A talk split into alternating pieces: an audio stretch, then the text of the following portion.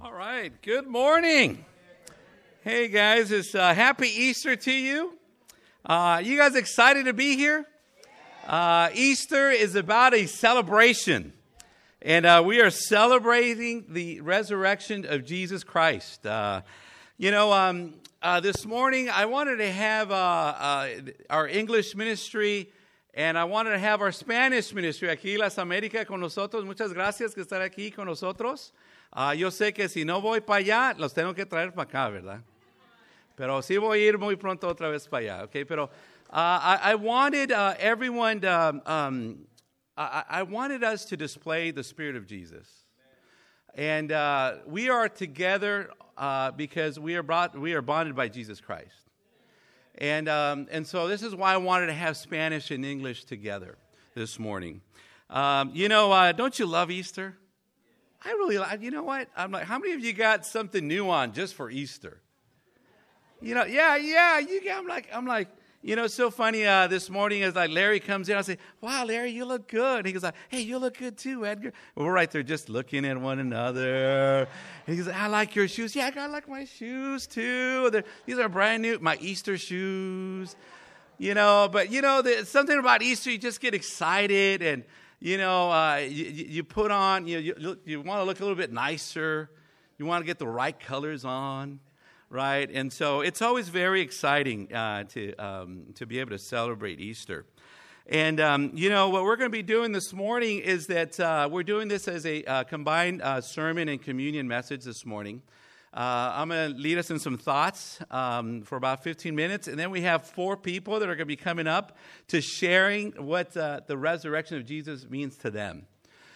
Because, you know, the whole thing about the resurrection, it has to be personal.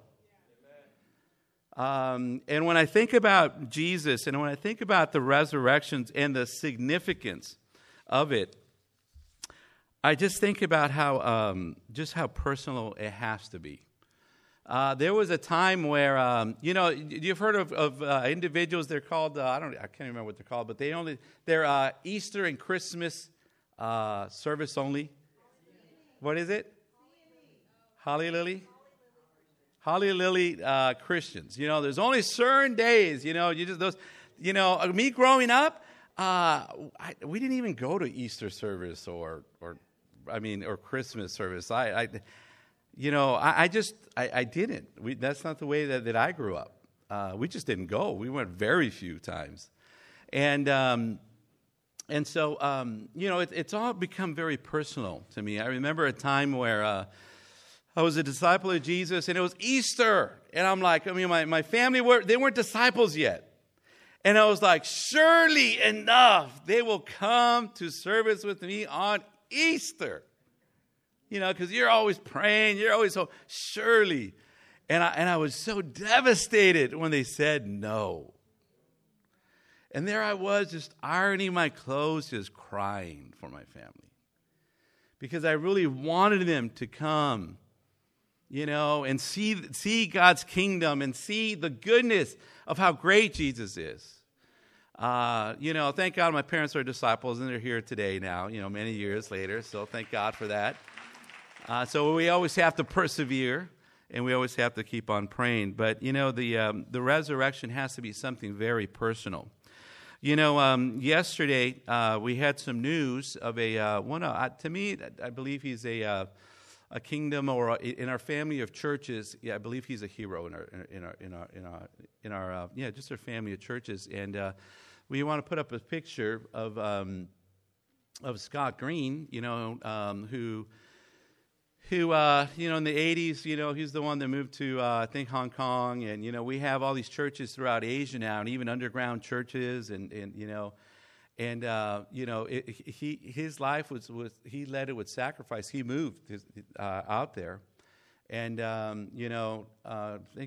think sometime last year we got to know that he had some cancer, and brain cancer. And he ended up passing away yesterday. And so when, you know, and even when I read the news, it was yesterday evening and stuff, when I saw it, it's like, you know, I just had to shed a tear because this was a good man. you know, and just someone who really lived out his life just sacrificially for the gospel.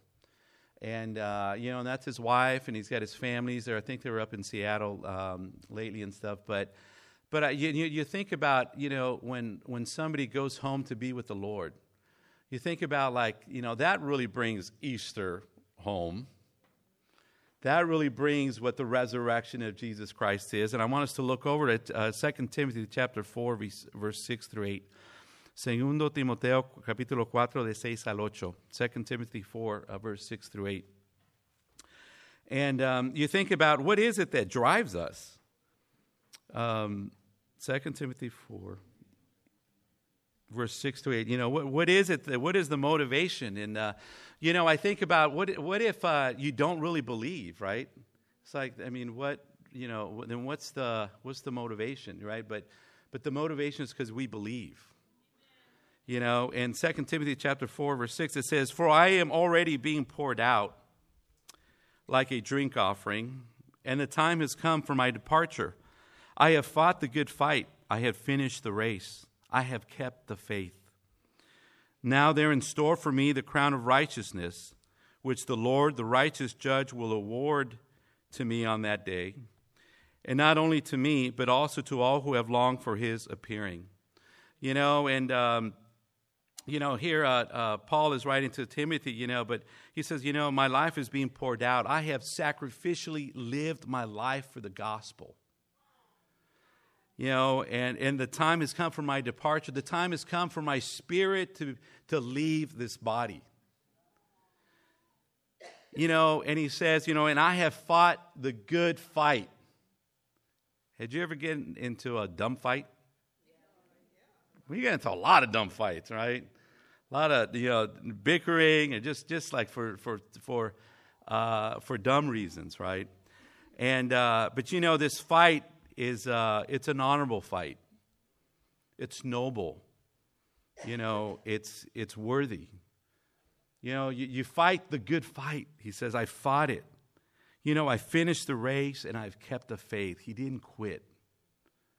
He says that now I get to go to receive this promise. The promise that now in store for me, there's a crown of righteousness. You know, and he lived his life out, you know, with the promise in mind. And when I think about the resurrection of Jesus, to me, it confirms the promises of God. It confirms that, you know what, we can believe what he said. You can believe these words. And we are driven and we live for the promises of God. You know, when Jesus came... Well, let's look on over to Revelations chapter 7 in verse 13 through 17. Revelations chapter 7. You know, when he came, sometimes, you know, we always hear he came to bring the gospel, right? The gospel, the good news. You know, and, you know, what is that gospel? You know, and the thing when you really look at it, at the center of the gospel was about his kingdom. And, you know, that was the good news. What's the good news about the kingdom? That we all know what it's like in this world. We all know that, you know what, this world is driven by money and by power. Right? There's lying. There's materialism. There's a lot of self-interest. You know, there's a lot of greed. That's what this world is like. You know, this world doesn't know about an unconditional love. This world knows only about, hey, you know, what can you do for me? And if you do something for somebody, there's usually some expectation in return. Yeah. You know, and so he's talking about, it's like we know what it's like. We know what it's like, you know, to be hungry and to thirst. We know what it's like to be in our beds and be crying. We know what it's like to feel the lostness. Do you ever feel lost in this world? Do you ever feel like, wow, I'm doing all this and then I'm going to die and leave it all behind? You know, and you just, you know, and so when Jesus came, he brings us a message of the kingdom of God, that there is something different. And in Revelation chapter 7, God gives John a vision of what a taste of heaven, and Revelation chapter 7 verse 13 it says, then one of the elders asked me, "These in white robes, who are they, and where do they come from?" I answered, "Sir, you know." And he said, "These are they who have come out of the great tribulation. They have washed their robes and made them white in the blood of the Lamb. Therefore, they are before the throne of God and serve him day and night in his temple. And he who sits on the throne will spread his tent over them. Never again will they hunger. Never again will they thirst. The sun will not beat upon them, nor any scorching heat. For the Lamb at the center of the throne will be their shepherd. He will lead them to springs of living water, and God will wipe away every tear from their eyes." You know, what an incredible promise. You know, but the first thing that really stood out to me about this elder, I really believe that this elder was a Latino. You know, I'm like, this guy's Latino. He's asking a question when he already knows the answer. I'm like, wow, I know as Latinos, we do that a lot. Oh, you know, how I get over here? And you're like, well, let me think. And then they're like, oh, yeah, oh, I know how. Oh, you take this. And then they tell you, you know what I mean? They tell you the answer to their own questions. That's what this elder did. You know, sir, you know, who are these? And then he answers. You know, it's like someone who thinks out loud, right? That's what, yeah, there's no... You know, they're always thinking out loud, you know, and so you hear everything, you know. But he asked him this question, you know, and who are they? These are the ones that have come out of the great tribulation. That's kind of a, you know, very prophetic word. It just means the persecution. At that time, the Christians were being killed. They were being persecuted for their faith. You know, and so these are the ones that didn't quit, that they did not deny Jesus Christ. They are the ones who have washed their robes. Well, how do you wash? Well, don't you need some water to wash? A reference to those who have been baptized into Jesus, that they have then washed their robes and made them white in the blood of the Lamb. That is the blood of Jesus that cleanses you, that takes away all the stains of sin in your life. That now you are before him, that you have this white robe now. You have these new clothes. The Bible talks about being clothed with Christ. It's so important to come to understand what Jesus has done for you to participate in his death and his burial and his resurrections through the waters of baptism. You know, and he goes on and says, and what are these guys doing? The ones that have understood, they serve him day and night. Can't you tell someone who really gets it? Who, when the resurrection is very personal to them, don't you see them serving the gospel? You see them serving day and night. You see them with a new purpose and a new mission in life. They have a new reason as to why they get up each and every day. And they serve. And he gives these amazing promises. He says, never again will they hunger. Which gives you an understanding of Jesus and his miracles. He's teaching, you'll never go hungry. And yes, what does he do on this earth? He feeds 5,000 people out of barely anything. And his miracles confirm the promise. He says there will be no more sickness there. And what does he do on this earth? He goes around and he's healing the sick. He's confirming the promises of his words. He says there is no more dying there. And what does he do on this earth? He raises people from the dead so that we can believe his words. He says there is no more crying there. And I love the story of when the women are the ones that go to the tomb, right? After he was buried, to go visit him. and there's a lot of crying, right? And then later on they see Jesus, and that crying turns into joy, and they are overjoyed that he is alive. You know, he says, no more crying. I have raised from the dead. You know, he knows of the despair and the hopelessness of this world. And he says, no more. I give people hope. You know, and so this resurrection confirms the promises of God. This resurrection confirms that there is a kingdom of God.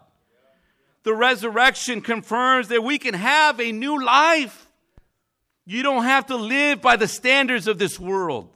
Follow Jesus. I love that when Jesus raises from the dead, he says, go tell the disciples, you know, that I'm returning to my Father, my God, your God. You know, and he makes God a father. And sometimes we can blame God for all the imperfect things that happen in this world, can we not? We could even blame for imperfect parents or the injustice of this world, not realizing that the imperfections of this world are supposed to lead you to a perfect Father. The imperfections of those that you love the most are supposed to lead you to a perfect Father. It's supposed to draw you in. You know, the resurrection confirms that our lives can change. It confirms a power beyond ourselves to change and to give us through life. Have you noticed in the Bible, when he doesn't want you to do it, he wants you to come to him and surrender it over to him?